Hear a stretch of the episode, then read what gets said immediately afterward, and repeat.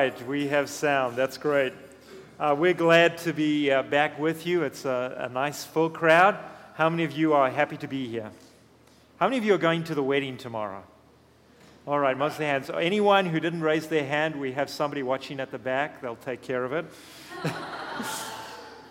we are dealing with communication this afternoon, and what a great topic. We're going to break it into two sections. I'm going to do the first section because men came before women.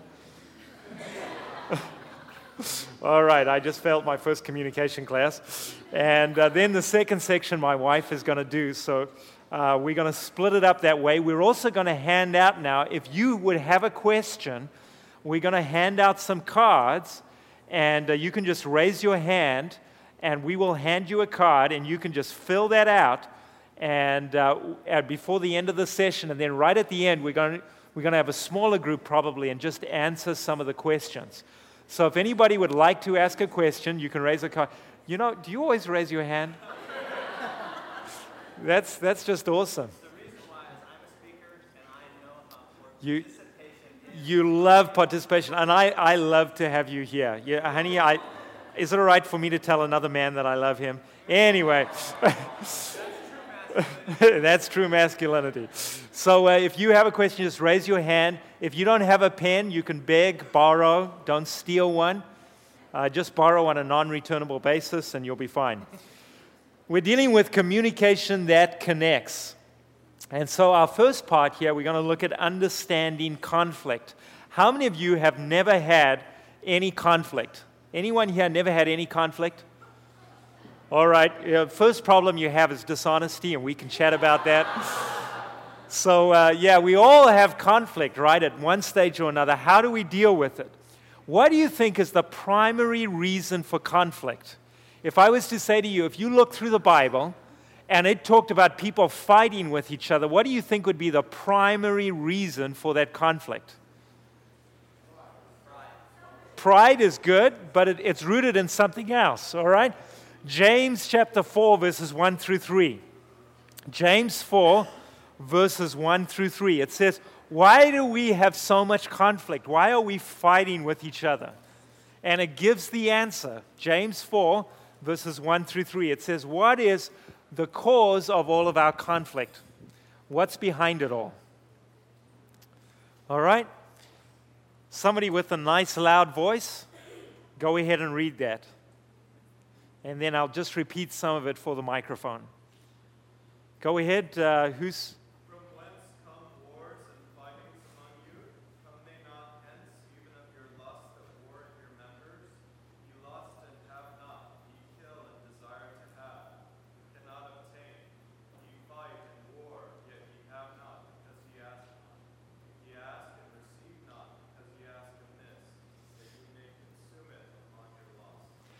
So, what is the reason for conflict? What do we want to do with things? When we ask for something, what are we asking for? Something to benefit myself. It's for selfish purposes. The number one reason for conflict, why there are wars among us, is because we really want things for ourselves. And so, as we go through conflict, you'll see that the number one reason for conflict is, is that we are consumed with our own personal desires. Can you say amen? amen? That's what's behind it we're consumed. Now, I really appreciated Mike's reading and good King James English. And Mike, just nice to have you in this relationship and communication seminar. All right, I didn't say anything else, Mike. You noticed that. All right, so let's take a look at some causes of conflict. And the first one we're going to take a look at is miscommunication. Sometimes we really just don't hear what the other person has to say. For instance, there was a man during the days before fax machines and phone machines, they had, guess what? They had telegrams. And this man was fairly wealthy, and he let his wife go over to Europe on a shopping trip. And so, as she was on the shopping trip, she ended up uh, going into this expensive store and seeing a $5,000 mink coat that was available. And so she said, I just want this mink coat. But her husband had said to her, Before you buy anything expensive, you better let me know so I can tell you whether we can afford it or not. And so she got the store owner to send back a telegram to her husband saying, Mink coat absolutely beautiful, price 5,000 pounds. Her husband sends back a message that simply says, No price too high. And the store owner says, Ma'am, your husband must love you very much. He says, No price too high. She's ecstatic. She gets the mink coat. She goes back home, and he sees her in the mink coat, and he goes, Honey, I told you not to buy that. She said, I got the message. It said, No price too high. I knew I was valuable to you. He said, Oh, no, they meant to put a period. It was no, price too high. and so miscommunication happens. And so when you find that there's conflict, you have to step back and say, Have we simply not heard each other correctly? You all follow me on that? Second cause of conflict is unmet expectations. Sometimes when we get married, we believe that the other person knows exactly what we expect. And so we go into the marriage thinking, you know what? They're going to understand just perfectly what I need. Now, I told my wife that I loved doing the dishes. I lied. All right, I didn't expect to. You know, I was one of those modern men, you know, honey, we're going to split the household duties. You'll do half, I'll do half. But the reality was, it was programmed into my head that somehow she would do the dishes. And so when the dishes weren't done, I was kind of like, you know, what kind of woman is this? She doesn't even wash the dishes, you know. And so I went, I, I would go into the sink, and you know how it is? You, you start banging the dishes to get attention. Bang, bang, you know, wash, wash, bang. And you know, it's like you're trying to communicate without communicating. And so I would be a little frustrated there. And she was thinking, you know, what a loving husband I have. He's busy doing the dishes. Bang! Bang! You know. And so I'm banging the dishes there. I have a completely different set of feeling about this dishwashing than she has. And it's because I had had this expectation somehow built in that somehow once we got married, I wouldn't have to do the dishes. You following me here? It was an unmet expectation. And once we clarified the expectation, I could say, Am I being reasonable? And we could talk about it. And she told me later on, You know what? You do kind of expect the wife to do more around the house than what you said. Isn't that right, honey? and uh, it's true, we had to clarify that and, and understand from two different backgrounds, two different cultures, what our expectations were. I grew up in Zimbabwe, we had two servants. The house cleaned itself. You know? I got married, my socks did not pick themselves up off the floor for some reason. And she had to communicate her expectation that I would have this ability to pick up the socks and carry them to the laundry, which I did learn over time. The resolution of the dishes? She makes the food, I wash the dishes. I wash dishes, folks. All right. Another cause of conflict is unresolved personal issues. You see, when you get together in a relationship with any person, not just marriage, you have built in things that come from your family background uh, that will crop up. They're landmines that you walk into if you're another person. You don't know why it is. Have any of you gone door to door knocking? Okay, what's it like? You knock on somebody's door, one lady's sweet. I mean, she's just like sugar. You go to the next lady, Mrs. Battleaxe opens the door. What do you want? And you go, well, I was just doing a, a, a survey in the, in the community. I'm not interested. Bang. Now, let me ask you a question. Was it because of what you said that she wasn't interested? Or was she pre programmed to be nasty? Yeah, because maybe she had been irritated by someone else who had come to her door. Maybe she had had a bad day inside the house. In other words, her reaction to you had nothing to do with you. Are you following me? So, what we find in relationships, sometimes people react to us not because of what we've done, but because there is an unresolved personal issue. I'll give you an example. My wife and I are traveling in the car. My foot's a little heavier on the accelerator than it should be, gentlemen. And so here we are, you know, going down the freeway. I'm very comfortable. She's not. I don't know that until we get a little closer to one of the cars up ahead of us. And suddenly she goes, ah! And I go, ah! Is there something in the way? And, and I, I, am pulling off the road. Like, what was it? Was it an animal? Was it, was it a deer? You know, what, what was it? And she says, she says, can you just not drive so fast? Well, we figured out that when she was a child, if anybody criticized her dad's driving, it was really bad. You know, they, they, they, it was not a comfortable experience. Everybody got tense in the car and so on. And so when we're driving along, as soon as I started going fast, she wanted to tell me this is too fast for me. You're too close to the bumper ahead of me. But she couldn't do it because why? She was afraid of getting the same reaction that she had had before.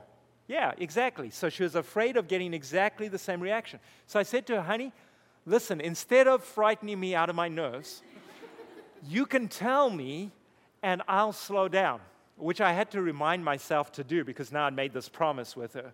So the next time she kind of goes, uh, Would you um, mind slowing down? This is a little fast for me. And I'm thinking, Fast? We're only doing 75. No, no. so I said, I said, Sure. And I slowed down and I didn't react. And she just looked at me. She said, That's amazing. That's amazing. I mean, you just, I just said this and you slowed down. Now, of course, I had pre programmed myself to have that response. But the reality is that many times things crop up and conflict occurs not because of the other person, but because of previous landmines that have been built into us by our past experience. All right? Next cause of conflict, as we mentioned, just plain selfishness. There are times in the middle of the night when, you know, uh, one of our children will awake. And what happens in this situation is both partners try and pretend that they're asleep. And, and why are we pretending we're asleep? Because neither one of us wants to actually get up and attend to the child. We would prefer to sleep. And so you lie there and you, you make the appropriate. and then, you know, eventually you're kind of ribbed in the side and it's like, it's your turn. And I know, I know it's always my turn because she does 90% of it. So whenever she wakes me up, it must be my turn, right? So I, I'll kind of yawn and like, wow, you know, that was, I was so heavy sleeping. I didn't even hear that 180 decibel scream that came out there, you know, uh, that the neighbors almost came to knock on our door about. And so I, I, I find that I do things because I'm selfish. You, you follow? And we do selfish things that cause conflict and that, that require forgiveness. So these are some of the causes of conflict. Now we need to take a look at how do you deal with conflict five different styles of dealing with conflict. There's a little graph here. And can you see this line here? This axis is showing that these are people who go from very little interest in maintaining the relationship to a high interest in maintaining the relationship. This axis is people who have little interest in their goals to a high interest in maintaining their goals, in, in achieving their goals. So, what happens in conflict is that the turtle here, what does he do? He runs away, he avoids conflict. So he doesn't try and do anything, he just retreats into his shell and hopes that the conflict will pass. Sometimes a good thing to do. Sometimes the best thing to do in conflict is retreat and avoid. Jesus did it at times. Then there are the teddy bears. The teddy bears are interested in maintaining the relationship at all cost. So the teddy bear they, there's a conflict, and the teddy bear goes, Oh, whatever you want. Uh, what will make you happy? Oh, is that what you want to do? Sure, we'll do that. The problem with turtles and teddy bears is that they can end up getting frustrated. Now, let me ask you I'm a teddy bear. How many of you are teddy bears? Come on, you see, you should be able to raise your hand, the teddy bears. I'm not asking the turtles, you notice. All right? So if you're a teddy bear, yeah, you're a teddy bear. You know, so you like you like to please people, right? and it's nice to make them feel comfortable at home. But every now and again, your boundaries get crossed, right? And, and people go over it. Yeah, yeah, he's agreeing with me. See, what a nice teddy bear. All right. then there's the fox. The fox looks to compromise. Uh, so the fox is going to try and find a compromise between the relationship and their goals. And then there are the sharks. The sharks are people who will achieve their goals at any cost. And so, uh, if you ever have a relationship with a salesperson, a salesperson knows how to achieve their goals. At the end of the day, if you lose the relationship, well, that's what happens. But they can achieve the goals. And then there's the owl. The owl seeks for a win win situation. Now, most of us want to be there, but the reality of life is you can't always do that. Sometimes you need to be a teddy bear, sometimes you need to be a fox, sometimes you need to be a shark, and sometimes you need to be a turtle. The reality, however, is each one of us tends to fall into one of these categories. And here's what happens in a relationship sharks and teddy bears tend to get together. And guess what happens? The shark says, Hey, we need to do this. Teddy bear goes, Oh, sure, let's do that. And they go and do it. But after a while, the teddy bear begins to feel resentment until they, whether a teddy bear or a turtle, they start to build up this volcano, and suddenly, bam, all of it comes out. And so we need to be able to figure out each other's styles and move a little closer to each other. If you are dating or married to a teddy bear, you need to not be so shark like. Does that make sense? And if you're a teddy bear, you need to express yourself better. You need to be able to express your goals and your desires. All right, so three steps to conflict resolution, three biblical steps based on Matthew 18. Firstly, speak to God. Why would you speak to God first?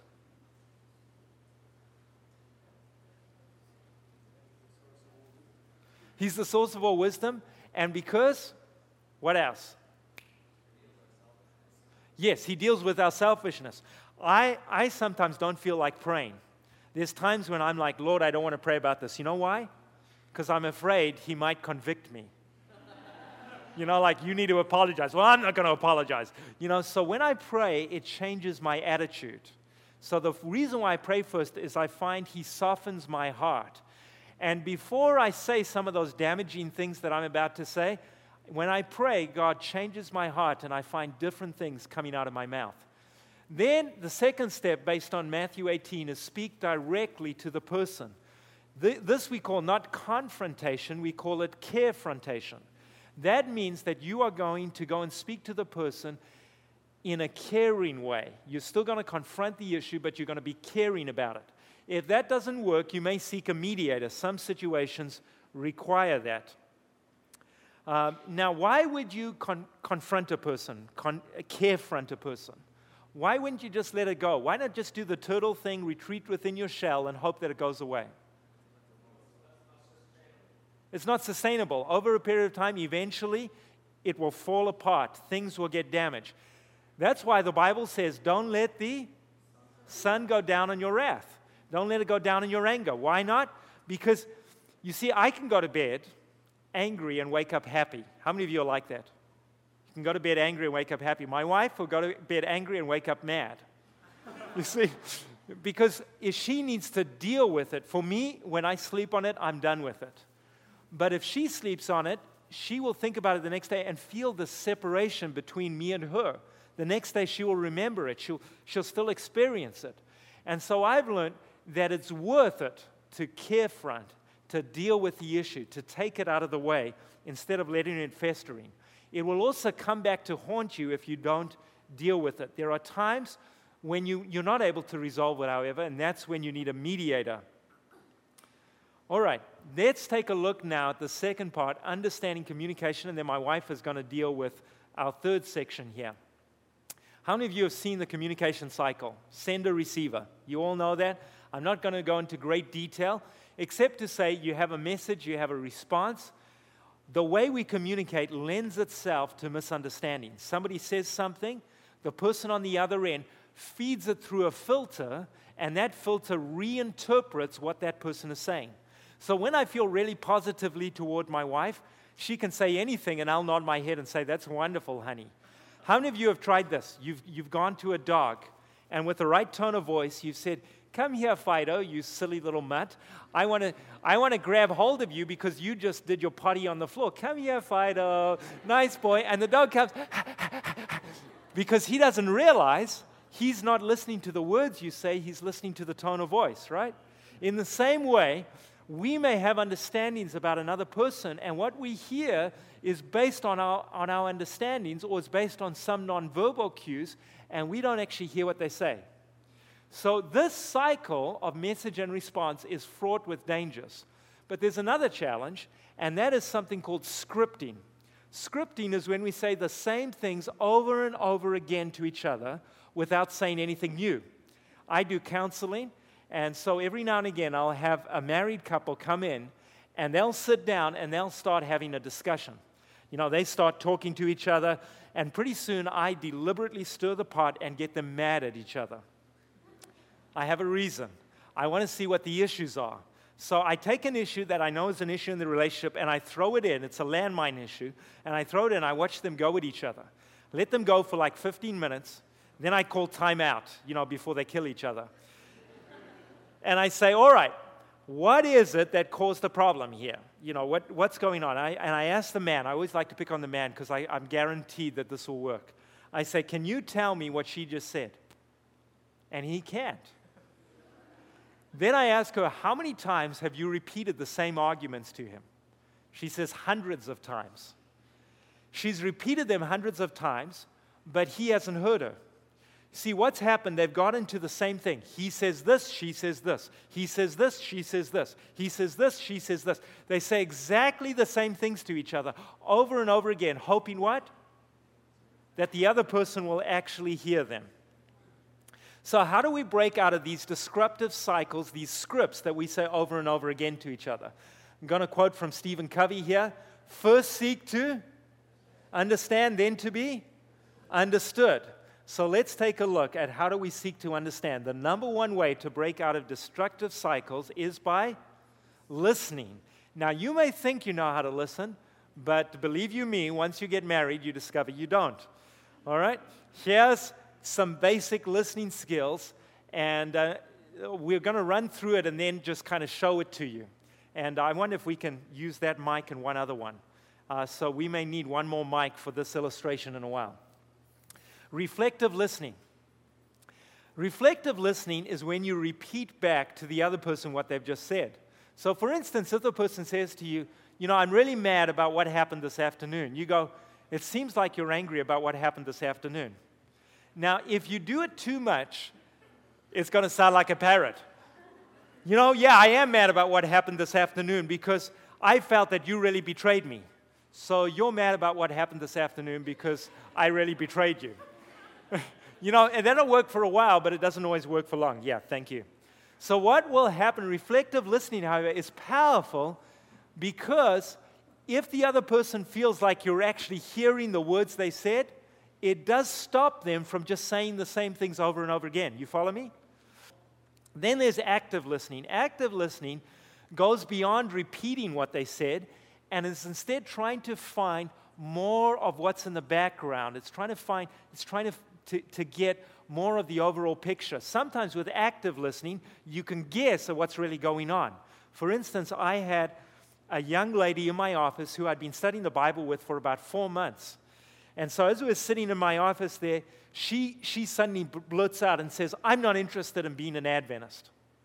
And, and I'm like, what's going on here? And I knew she was going on holiday. And so I took a guess. I said, uh, Is there anything you need to tell me? What, what's happening with your parents? And so she began telling about how her parents wanted her to go to a traditional uh, African feast to worship the ancestors. And now she was going to be becoming an Adventist, and she didn't know how to tell them that she was going to become an Adventist. And they, she didn't know how to explain to them that she wasn't going to this ancestral feast anymore. And now she was mad at Adventism. She didn't say all of this, but as I was listening, I began to form an, an hypothesis about what was going on. And she just said, My parents are upset. They want me to go to this ancestral feast. And she started telling me all of this. And I finally said, Are you worried about what your parents will think about your becoming an Adventist? And she just broke down and started to cry. And she said, Yes. She never brought up about not wanting to be an Adventist again, and I had the privilege of baptizing her when she returned from her trip home. And she didn't go to the ancestral feast. And so I recognize that sometimes we need to listen deeper, find out what's the issue. So active listening is listening deeper. In evangelism, let me give you a little evangelism technique. You ready for this? It's called the three F's feel, felt, found. I understand how you feel. I felt the same way before. And you know what I found? You know, and so you can tell people, you know, I understand how you feel. I felt that way when, when Joe was, was with so and so, was with Mary. Joseph and Mary, that's good. I felt the same way about Joseph when he was with Mary. And, and I, I, I felt I, it was really hard for me. I'm so glad you came, you came to tell me about that because I felt the same way before. And you know what I found? I found it was a misunderstanding. And so once I figured out it was a misunderstanding, I, we, we could chat about it. And what I thought was going on in his head wasn't actually what was going on. I just want to let you know there is nothing between myself and Christine. We're just friends. what if there was? Then you'd have to say, you'd have to say, all right, get out your boxing mitts. Who's, who's better? No. you'd have to sit down and say, hey, well, what are we going to do? We both like the same girl. We're friends. We're not going to let this come between us. We have to figure out what's the appropriate way to go about winning her affections. And, and we, can't, we can't go head to head with each other and pretend like we're enemies. So that's, uh, that's the solution there. Proverbs 17, verse 28. You know this one? And then I need to wrap up so that my wife can uh, come on up. Proverbs 17, verse 28.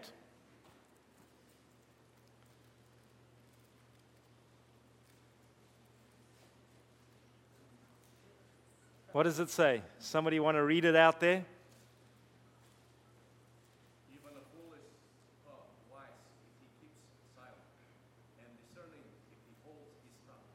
All right, there's great wisdom in not saying too much. Amen? Some people merely open their mouths to change feet, so we got to be careful. An important component of listening is affirmation. When you affirm a person, they get to understand this person cares about me. This person cares how I feel. Here's what happens between men and women. When a woman will say, Hey, there's a problem here, what is a man's often response? Let me solve that problem for you. You see, the reason why you have a problem, honey, is because I'm just picking on them because they're in the front. You see, the reason why you have a problem here, Sonny, let me explain it to you. The reason why you feel badly is because you have a misconception about the way the other person feels. And we can quickly resolve this. All right? Where's that going to get you, Tim? Nowhere. Right? Because what's she looking for? Does she want a solution or sympathy? She wants sympathy. Everyone follow me on that? So, an important component of listening is affirmation. Second way is to seek to be understood. The second critical way to break out of destructive cycles is by learning to own and express your feelings and attitudes. And uh, again, this means ownership, not defensiveness. How many of you have found that the other person gets defensive? Yeah, notice I didn't put you, I just put the other person. So we find, we find the other person, you know, you say, you know, I just wanted to bring up that I don't like to have food left lying on the table four hours later.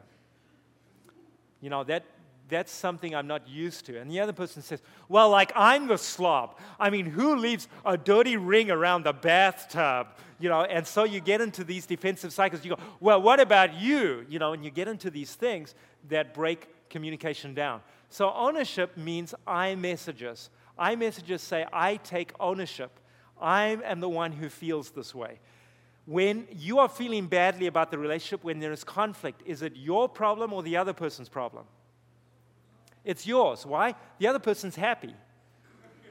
You know, they're happy, they're going through, they think everything's fine. You're the one who's burning up with resentment.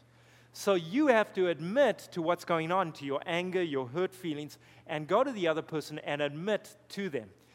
This helps you take ownership of your feelings and attitudes, and it prevents you from judging, evaluating others' behavior. Now, I know you'll find in the Bible where it judges us, but I prefer to le- let the Word of God judge me instead of other people. You, you follow that? I can let the Word of God speak, I can let the Spirit of prophecy speak, and I like to leave prophetic judgments with the prophets. All right? So here's do we represent Jesus? Some pride themselves on being outspoken, blunt, and rough, and they call this frankness, but it is not rightly named. It is selfishness of the deepest dye. These persons may have virtues, they may be liberal and have kind impulses, but their discourteous manners render them almost insupportable. They criticize, they wound, they say disagreeable things. And then she asks the question Does the character that they are cultivating represent Jesus? Will it fit them for the society of heaven? We shall do well to examine ourselves to see what manner of spirit we are cherishing. Let us learn to do what? Speak gently, quietly, even under circumstances the most trying. Let us control not only our words, but our thoughts and imagination. In other words, we can't just say, You dirty, rotten scoundrel we, in our minds, we have to eradicate even those thoughts and imaginations. Let us be what? Kind, courteous, in our words and deportment. So we are just asked to be kind. Ephesians chapter 4 is a great chapter on that. That means ineffective communication tools are labels. You're always like your mother. You know, you know, you're always like your grandmother. You know, you, we like to put these labels on people. You're a pig, you're a slob. Those are labels. Commands, you better do this, because that doesn't give them a freedom of choice. Accusations. So, I know what you've been doing. You've been sneaking around behind my back and, and calling, calling your ex girlfriends. Well, you don't know if that's true. That's an accusation we need to be careful of. So, those things we need to avoid. Instead, I'm going to suggest some biblical principles. Number one, forgive the offender. How many of you like to forgive? Yeah, afterwards, right? during, it, during the time, it takes a lot of swallowing of pride. Then speak the truth in love. That means we must speak the truth, but speak it in love. And we need to speak edifying words. Uh, the words I'm sorry, here, let me get on this side. The words I'm sorry and I forgive you are some of the most healing words in a relationship. Can you say amen? Uh, it just brings a, a, couple together. When we speak the truth in love, uh, it's, it's a special thing that takes place. It says, I trust you enough to tell you what I really think, right? They found that when people don't trust each other, that's when there's no conflict. Because the lack of trust means that we pretend that there aren't any issues. It's actually the trust relationship that enables us to deal with the conflict. Uh, I know one couple that whenever the husband makes a mistake, it's kind of broadcast around the house. You will never believe what he did. He did this and he did that, and it's like a song of victory. But you can imagine that in that household, no one wants to admit that they're wrong. And so we need to be willing to tell the truth, but to tell it in love and to speak edifying words. What's another word for edifying? Building up, encouraging words, words that are going to build up the other person and make them more like Jesus. We also need to repay evil with good. So when, that, when someone does something against us, turn around and do something good to them. Is that what Jesus would have done? Amen. Absolutely, and that's what we need to do in return. So here are four quick biblical principles, and I, I think that will help us to stick to the issue but keep using your listening skills. I'm going to quickly cover something. How much time do you guys have? I mean, I know I have a practice at 6 o'clock or something. Is it at 6 or at 5? It's at 6 o'clock, but we're not going to go to 6. You know, I'm a preacher. We could go forever. But uh, let me wrap up this section, and then my wife has a great section. So let me, let me quickly skip through this one. Men are like waffles, and women are like spaghetti. How do we, why is that? Why are men like waffles? because men operate in compartments and boxes, right? You know, a waffle has little boxes, little squares. And so a man is in his work box, a man's in his home box, a man's in his play box. He has these boxes. Women are like spaghetti. Any of you ever try to follow a piece of spaghetti to the end? You get halfway through, it touches everything else. Your wife starts telling you about Jane, and you're listening about Jane and how she's had a problem at the Bible study, and then they start talking about Mary at the Bible study. And then, as they're talking about Mary at the Bible study, they remember Mary's son who's autistic. And then they get on to autism. And you'll say, wait, hold on here. What were we talking about to begin with? It's because women's brains are interconnected. And so everything in their lives is connected to other things. Does that make sense? And so as you deal with conflict and communication, recognize that men and women are different. So here's my quick summary. The most common cause of conflict is selfishness. Most conflict can be avoided by what? Effective, caring communication, of which is the most important skill in conflict management listening and taking responsibility for your own feelings and attitudes. So, thank you, folks. Now, my wife's going to come up and share. Do you want this, this microphone or that one? All right. All right. You see why I married the man? Isn't he wonderful? I tell you, when I first met Alan, I was like, wow, you know, this guy is such a great listener. I just I just want to spend more time with him. And yeah, there you go. That was the end of that. now we're going to talk about word pictures, a biblical communication tool. The Bible is packed with word pictures, and all of you are familiar with them, but maybe we should discover first what a word picture is. An emotional word picture is a communication tool that uses a story or object to activate simultaneously the emotions and intellect of a person. In so doing, it causes the person to experience our words, not just to hear them. That's from The Language of Love by Gary Smalley and John Trent. That's a great book that explains word pictures, how to make them, how to use them to communicate. What we're doing is just really briefly, but a lot of the stuff that I'm sharing here you can get from the same book. Um, anyway, in the, the language of love, it explains, for example, do you remember the story about King David and Bathsheba? God could have used all manner of ways to reach David's heart, but what did he do? How did God reach David. He sent a prophet with a word picture, and the prophet came to him and he could have said, David, you have sinned and you need to repent, or God is going to punish you. And David might have said, off with his head. That could have happened, but Nathan instead came to David and he went past his defensive barriers and spoke to his heart. He told about what? A shepherd what would reach David's heart better than a shepherd and a sheep? You know, as soon as Nathan started telling the story, I'm sure David started thinking of, oh, there was that sheep. Oh, man, I love that sheep. He's already got in his mind the sheep that he loved, this little lamb that he raised. And then as Nathan goes through the story, he really brings on David's wrath. And then when David says, that guy deserves to die, then he says, you are the one. You see, he got past his, his, defensive barriers and reached his heart. And that's what word pictures do. A word picture can be book length, like Pilgrim's Progress, the story of Christian on his way from the city of destruction to the, the promised land, um, I guess the celestial city. That's a book length word picture, but a word picture can be very short. The Lord is my shepherd, I shall not want. The Bible is packed with word pictures about God as our rock. What are, what are some of the word picture names for God? He is our fortress, our refuge. He is God with us. The, the Bible is full of these. God is pictured in so many ways to help us to understand who He is.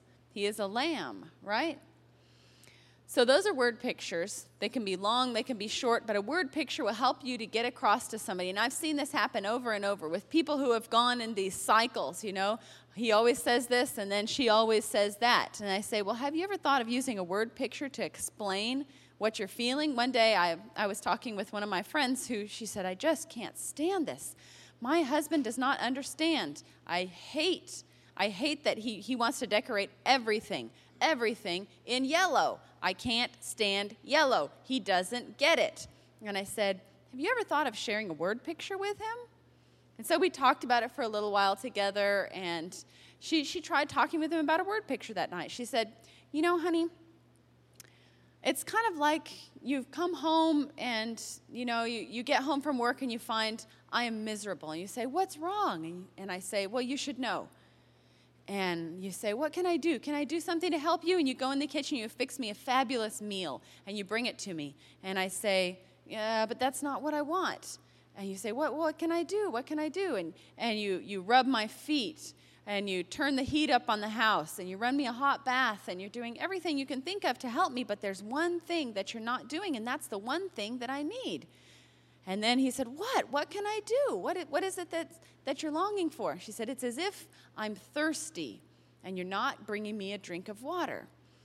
And then he said, Well, what am I doing that's, that's not giving you the one thing that you long for? She said, I can't stand yellow. he got the point. Going over it and over it for months had not had not gotten through to him. But one word picture, bang, the lights came on. They didn't decorate anything else in yellow. Sometimes a word picture gets past the barriers where a person just doesn't understand what you're talking about, and all of a sudden they get it. I've talked with Alan about this. One time I, I told him, well, no, I'll tell you that one later. Jesus used word pictures more than any other single communication tool. In his parables, parables are all word pictures. The Good Samaritan, all these things, there were stories that would come back to the person's mind. And as they watched the sheep grazing on the hills, or as they watched the waves lapping along the sea, oh, yeah, that's like what Jesus was talking about. And most of what we have recorded in the Gospels of Jesus' sermons is word pictures. So either that was all that he said, or that was all the disciples remembered. Um, the point is, word pictures stick with you and they continue making a difference. The Bible uses them on nearly every page. Studies show that when we hear a word picture, our brains work faster and expend more energy than while reading or listening to conventional words. It is like driving into a thick fog, which suddenly makes you concentrate intensely on your surroundings. That is a word picture. You concentrate on your surroundings because you're in a thick fog. Now, if I tell you I've got a lemon up here, here's my phantom lemon, and I've got a phantom knife to cut it with. So I'm now cutting my lemon, and then I take my half a lemon and I squeeze it into my mouth. Some of you are salivating, those who uh, listen well. now, was the lemon big or small? How many of you had a big lemon? Was there a big lemon in my hand? Show me, raise your hand if you had a big lemon in my hand. How many of you had a small lemon in my hand? All right. I won't ask if your lemon was yellow. Um, the point is, when, when I started telling you about this phantom lemon to which you had no emotional connection, you suddenly imagined it. And this is the key with word pictures. When you get somebody to listen to your word picture, their imagination is already going. So if you're telling them, imagine you walk into your dream house, you don't have to describe your dream house. They're walking into their dream house, and they have more of an emotional connection to their dream house than they do to your dream house. Then, if you say, and then somebody comes and pours slop all over the floor of your dream house, they feel it, ugh, much more than if it was your dream house. And they go, oh man, her house. so, this is the key. With a word picture, you engage their emotions, their intellect, and they follow you on what's most important to them. Um, how do they work? Here's proof. The year before the film Bambi was released, deer hunting was a $9.5 million business. But the following deer season, hunters spent only 4.1 million on tags, permits, and hunting trips. Now, some of that might have been because they had children who were going, Daddy, no, don't kill Bambi's mother. But you can be sure that that wasn't all because all of these guys suddenly said, oh, That's what the poor baby deer are going through. It, it, wasn't that way for them. They, they knew intellectually, come on, it's a movie, it doesn't really happen that way. But when they watched it, it hit them in the hearts, and they just couldn't bear to go out there and kill deer anymore. Not everybody, obviously, but certainly quite a few. After a few hours, the average person will remember only 7% of a half hour speech. That's very discouraging, isn't it? And now it's been more than half an hour. You're only going to remember 3% of what I say, right? Until puberty, children experience change primarily through direct instruction. However, for adolescents and adults, life changes occur mainly through significant emotional events, like a death or marriage. When you look back at your life, what have been the significant events that have been turning points in your life? Chances are they were going to be emotional events, maybe your baptism, a marriage, um, graduations, things that, things that happened that had a significant emotional impact. Those are the things that change your life forever. Because they activate emotions, word pictures can lead to positive change. When your emotions are involved, it makes you willing to, to change. Word pictures capture a person's attention by simultaneously appealing to thoughts and feelings, creating a theater of the mind. When I say thoughts and feelings, do you remember what Ellen White talks about? What, what is the, the character made of? Your thoughts and your feelings together make up your moral character. And that's why when a sermon is preached, it may not make a lot of impact on you. But what about if there's a story in the middle of it? How many of you remember this? How many of you were there when Dwight Nelson started Net 98? Anybody watch that? Yeah, by, by satellite, right. Um, do you remember the story that he used to close? If you heard it, you probably would. It was a story about a woman who was driving her car. She was terrified because this trucker was driving. Some of you are nodding. You remember the story, okay? That's a word picture. The woman was driving along terrified because a trucker was barreling up right onto her bumper, had his bright lights on. She couldn't get away from him. She drove fast, she drove slow. He would not leave her alone until finally she just shot off the freeway at the last possible minute off the exit, and the man still followed her. She went straight to the gas station, jumped out of her car, and ran screaming into the gas station. And the man jumped out of his truck and ran to her car and jerked open the back door of the car and pulled out the guy that he had seen hiding behind her seat with a knife. All that time, she had thought, he's the bad guy, the trucker, but he was the one who was saving her life. That was a powerful word picture illustrating that some people think God is the one to be afraid of, but instead, he's the one to be a friend of, and that God is our best friend. An excellent word picture, and it sticks with you. So, word pictures enable us to clarify and intensify what we want to say using fewer words and making more impact. Word pictures, last but not least, bypass defensive barriers and reach hearts. Now, if you want to make a word picture for somebody, you know, not all of us are married, but I'm sure you have people that you sometimes want to communicate with. Maybe, maybe it's a parent, maybe it's a brother or sister, or a child, or a roommate, or just a friend who's going through a difficult time. Sometimes you just have to figure out what is it that you want to do. Um, one time I remember I told Alan a, a word picture about I just wanted to let him know how I felt. And I said, Every morning, I feel like I get up, I'm sleeping on the beach of this river, and I get up and I wade into the water and I swim as hard as I can all day long. And when I crawl out of the river at the end of the day, if I'm lucky, I have swum upstream a few feet. And even if I am lucky enough to have swum upstream a few feet, I'm a few feet higher up the beach. So what? Because tomorrow I'm going to get back in and I'm probably going to be swept 20 feet downstream because there's all the housework to do. The house is never clean. The children are never disobedient, are never obedient. And yet I spend all day trying to get the house clean and get the children to be obedient. It never happens. I'm always struggling upstream. It's like, what's the use? If I just let the whole place become a disaster, it won't look any worse than it looks when I clean it. But that's, that's not true, of course, believe me. Give it a day. But it's how I felt. And he understood once I shared with him how I felt. My purpose in that word picture was just to clarify how I felt. It wasn't to accomplish something, it wasn't to get him to clean the house for me. It was just because I needed to share with him how I felt. If you want to move to a deeper level of intimacy, I talked with a friend recently who was really struggling to get past a barrier with her mother. So we put together a word picture that she could write in a letter to her mother and help her mother to understand how she was feeling and moving to a deeper level of intimacy with her mother. Praise or encourage someone. Sometimes you may do everything you can to help this person understand how much they mean to you, but they're just going to go, no, everybody says that. Oh, I didn't do that well. You know, sometimes a word picture can get through to a person or lovingly correct them. I remember I had a student who was just, she was, I was running a colporteur program. This girl was a brilliant salesperson. She was dynamic. She had all kinds of things going for her, but she was such a complainer. She was very independent, and she had been used to running her own life until she had recently come to Christ.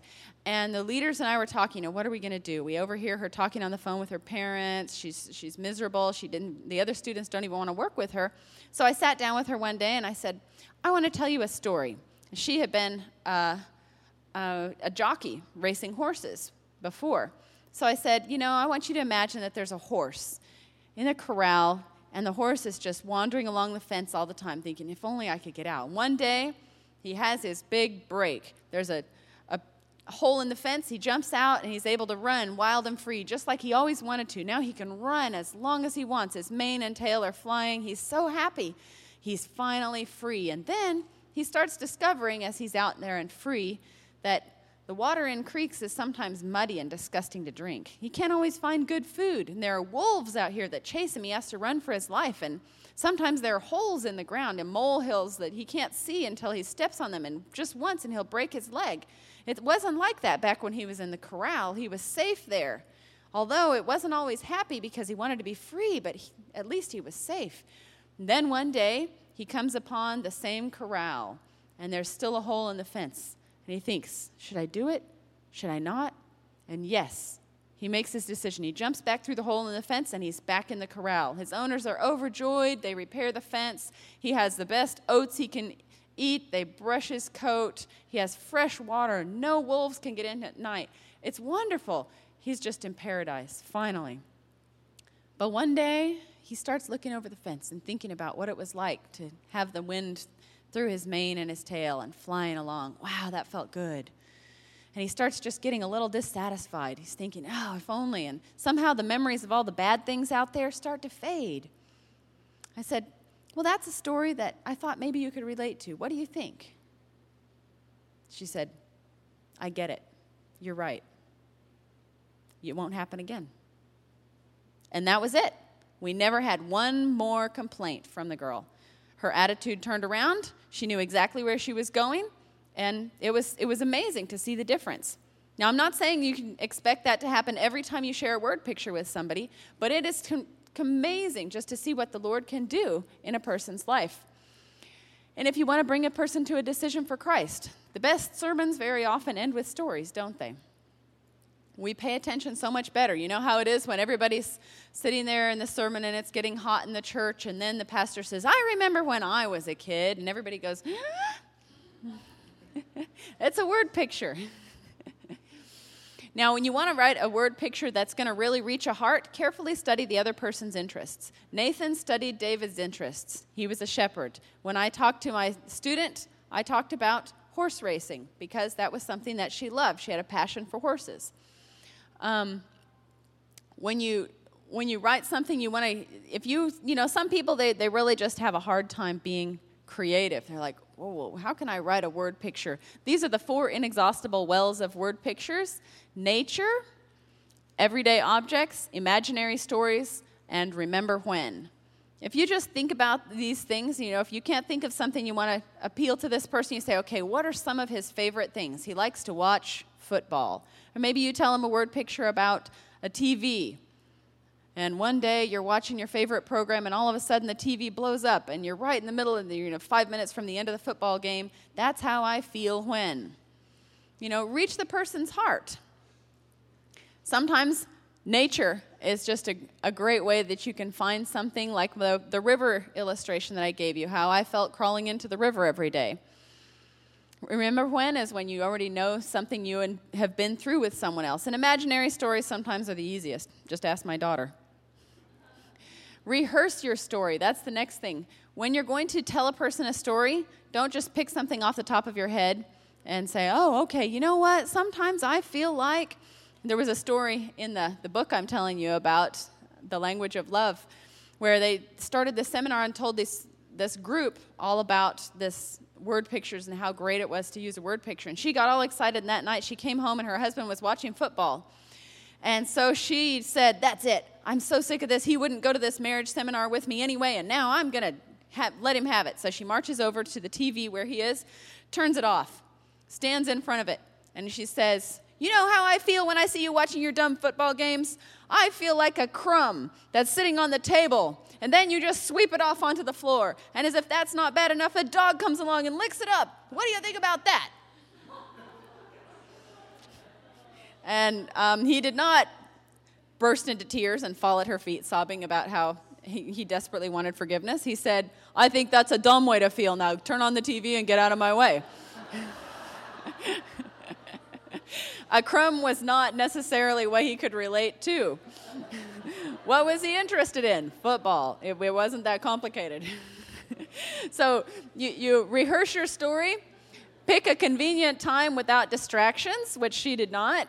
And then, if it doesn't work, try and try again. Don't give up just because maybe the person doesn't get it. Has Jesus been patient with us? So much. And the Lord wants us to be able to be patient with one another. Word pictures are something that I've found has really enhanced our marriage and our communication. I can't tell you how often we use them. It kind of has just become a natural thing. I'm, honey, I need you to understand. Okay, let me think here. This is what I'm feeling. and it works, it gets through. So I really encourage you to practice this. If you feel like, wow, that's something I've never tried, maybe you should go out and buy the book. But whatever you do, the Lord is the author of all communication. And He has a great longing and desire for us to have quality relationships with one another. Love one another as I have loved you. And the Lord has put so much into communicating His love for, each, uh, for us that He wants us to communicate our love to one another. All right, honey? Do I have sound up there? I think for the sake of time, uh, what we're going to do is just close now. And if you have a question, you can either hand it in or you can email us. Our email is simply alanic2, A L A N I C 2, at yahoo.com. And we're on the road right now, so. And we're on the expect us to road, yes. back, So you right? might not get an answer in the next week, but if you, e- even if you want to speak to us right after this, uh, we'll, we can spend a few minutes here. But for the sake of the general group here, I think we're just going to close right now, and we thank you for your patience and your time. Let's pray together. Father God, we want to thank you that you have taught us what it is to love. We have seen it in the life of Jesus. We have seen it in the sacrifice of Jesus. And Lord, we pray that as we deal with others, that you will help us to reach out with that same caring, compassionate, sacrificial love. For we ask this in Jesus' name. Amen.